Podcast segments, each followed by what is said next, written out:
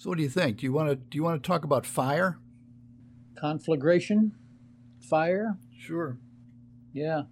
I mean, conflagration is is a very powerful word, and it is and it is fire. So it's the same it's the same thing. Fire, of course, brings you into people getting fired, and yeah, you know the kind of uh, things that get you fired, like being aggravated or yelling at your boss or stuff like that. Yeah, looking here at the definition in the dictionary about uh, intense. One of the use uh, meanings of calm is intense or intensive, and then of course flagare is to burn, and it says a big destructive fire. Big destructive fire. It's the only definition under the word. Yeah. It's a very powerful image. It's like being in a place where where the fire is all around you and there's no escaping it. Yeah, it seems impossible to fight. It seems com- uh, completely out of hand. Yeah, completely out of control. And I'm helpless. And if I'm lucky, I survive, and, or maybe I don't. But there's really a sense of nothing I can do uh-huh. to get control back, or to because it is. It's just it's too big. It's out of control. The destruction has to be accepted, whatever it is, and see what's left standing at the end of the day. It's fearful. Fire. I was thinking of that old movie Quest for Fire. Mm uh, made by the French director many years ago. The Neanderthal type men went out on this quest, and uh, I don't know if you recall it. Uh, I remember seeing the movie title, and I don't think I went to see it. Yeah, it was uh, it was interesting in some ways these three guys go on a, a, quest because they, they have fire in their camp, but the fire goes out. Somebody's going to go out and look for fire. Mm. So these three guys volunteer to go out of their tribe and go walking until they can find something literally that's burning and bring a piece of it back. Whoa. So the fire of the tribe can be kept going. Hmm. And it was it was some rainstorm or somebody fell asleep and wasn't paying attention to keeping the fire going, which was one of the roles. And uh, so that's what what started the movie off. And then they wind up going into different territory and encountering wild animals. And it has a scene where some rather poorly made up elephants are supposed to represent the mastodons, you know, big furry hairy creatures. Yeah. And and then the elephants would walk and the and the coverings would kind of flap back. You could see where the corners were stitched together on their leggings, but they were sincere in their effort. And and there's some humorous asides but then, then they wind up stumbling into the territory of another tribe. Well, actually, they, they, they come across these sort of vagabond guys who have, have in their presence this young woman who's clearly a captive, who they're obviously treating roughly. And they wind up engaging these guys and, and wind up killing them, the three or four ruffians, and saving the girl's life. Of course, they don't treat their women much better. So the leader of the three men takes her for himself and has sex with her around the campfire and that sort of thing. But then they go further on their quest and they fall into captivity by the tribe that this girl is actually a member of. But because he saved her life, she helps him out in terms of keeping him and his two friends alive, even though they're they're in the custody of this other tribe of people. And one of the things that this tribe knows how to do, and the, and the girl knows how to do, is how to make fire rubbing little sticks, rolling the stick together quickly in your hands, and with the tip of the stick against a piece of logs until it heats up enough to get a little bit of moss going and that sort of thing. And then they they develop, they start to have a relationship. This guy and and event they wind up going back to their tribe, and they said, "But you didn't bring fire back with you. Who is this woman?" And then there's there's a, some competition going on with other male members of this tribe anyway. And while this guy is out on his quest, he's his other guys are kind of taking over the leadership and so he has to fight them. And then he tells the tribe, I can make fire. And so he sits down, although he didn't really get it completely together when he was in captivity of the other tribe. So he starts trying to roll the sticks in his hands and, and he can't quite get it to work. And everybody starts to laugh at him. And the, the girl then, who he brings back with him, girl sort of elbows her way in and said, Get out of the way, boys. She starts, she cooks up a fire right quick, and everybody is, you know. they become the high poobahs of the tribe, and his leader, leadership is uh, reestablished through the efforts of the woman. Wow. And she shows where the real creativity is in the, in the group. So it's an interesting in that regard. And then, like I say, there are some funny asides with his two sidekicks that went along with him on this quest, getting treed by a saber-toothed cat. And anyway, funny things. so but this, it was, is, uh, this is the 80s, right? Yeah. Yeah. Yeah, that's uh, that's actually precocious. I mean, for the, the role of the woman. Indeed, it is. And of course, and then later they're they're starting to make love, and, and he sort of grabs her and kind of turns her around to do, you know, doggy style was the only style they knew. And so in this final scene, she slowly turns around and gets him to try missionary position for the first time in human history. and it's a whole another breakthrough thing. So it, it, was kind of a, it was a statement movie in some ways, but it was a, a, matter of the necessity of fire and the ability to create it and control it is essential to life. So controlled fire is, of course, very essential to the survival of man in, in a number of ways. The uh, conflagration, on the other hand, of course, is just completely out of control fire. So it's a it's a very disorienting kind of an experience. Here's the thing I need that is now taken over my life, and it's out of it's out of control and there's nothing I can do except pray that it doesn't kill me. Yeah.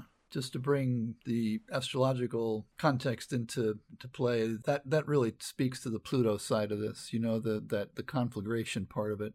Yeah. Because you've got the energy already with Mars, and, and it's Mars is an Aries. I mean, is can there be yeah. anything more obnoxious? Not likely. Yeah, then you know it's square Saturn, so it's it's um, you know challenging authority and just burning down the house, basically. But then with, when you get Pluto in the act, it's like not, we're not just burning down the house; we're going to burn down the whole goddamn city. Yeah, burn down the whole country, the whole order of men. Burn that down.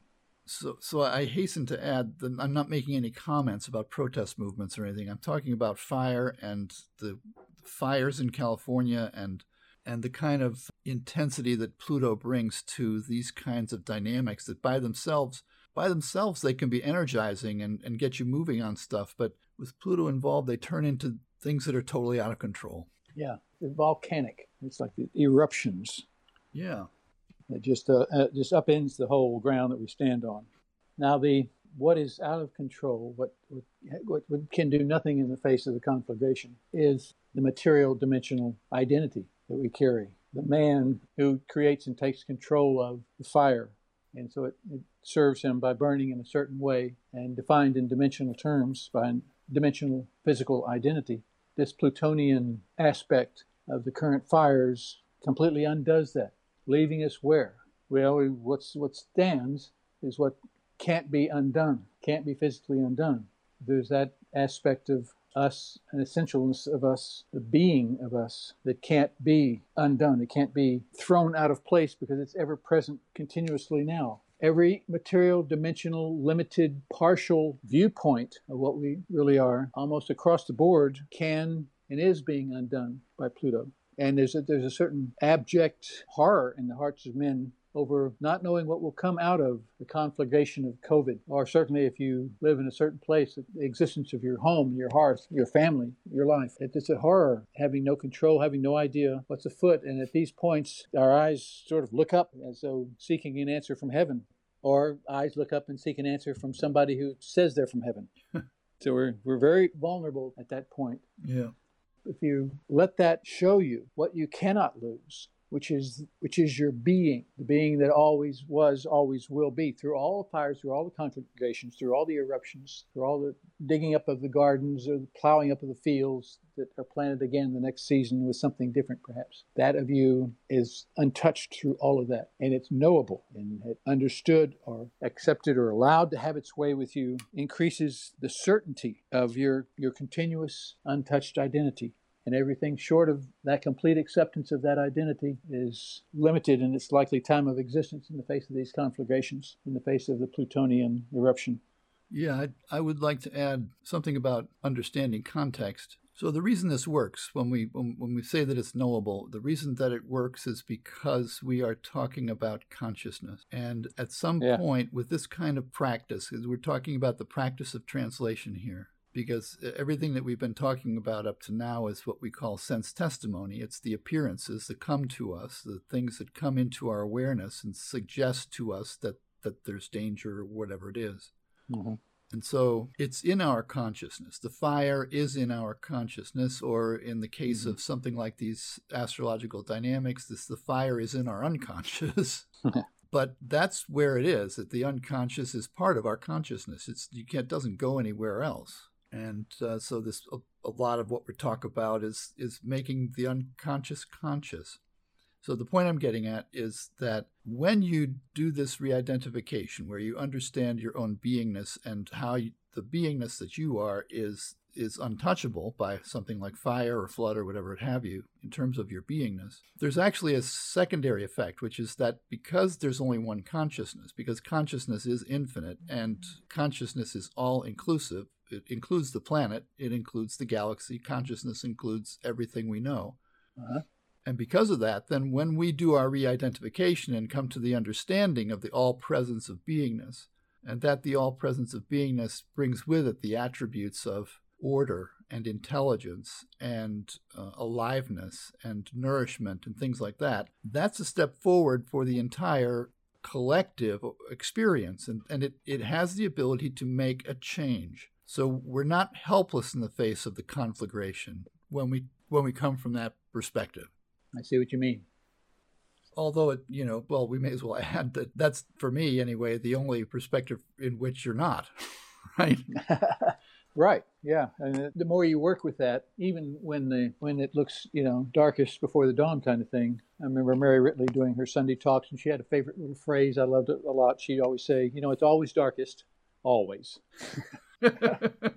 just having fun with the, the little affirmations. But but she's as much as anybody else who ever translated knew that as you work with this, then you you prove to yourself in the working that there is is you're starting in consciousness, you're continuing as consciousness, and that, consciousness came before, comes after, is in the, is in the midst of all of this, and that it does do something. There's a wholeness that, as you said, this changes to some extent the whole of consciousness. That there isn't two, it's only one.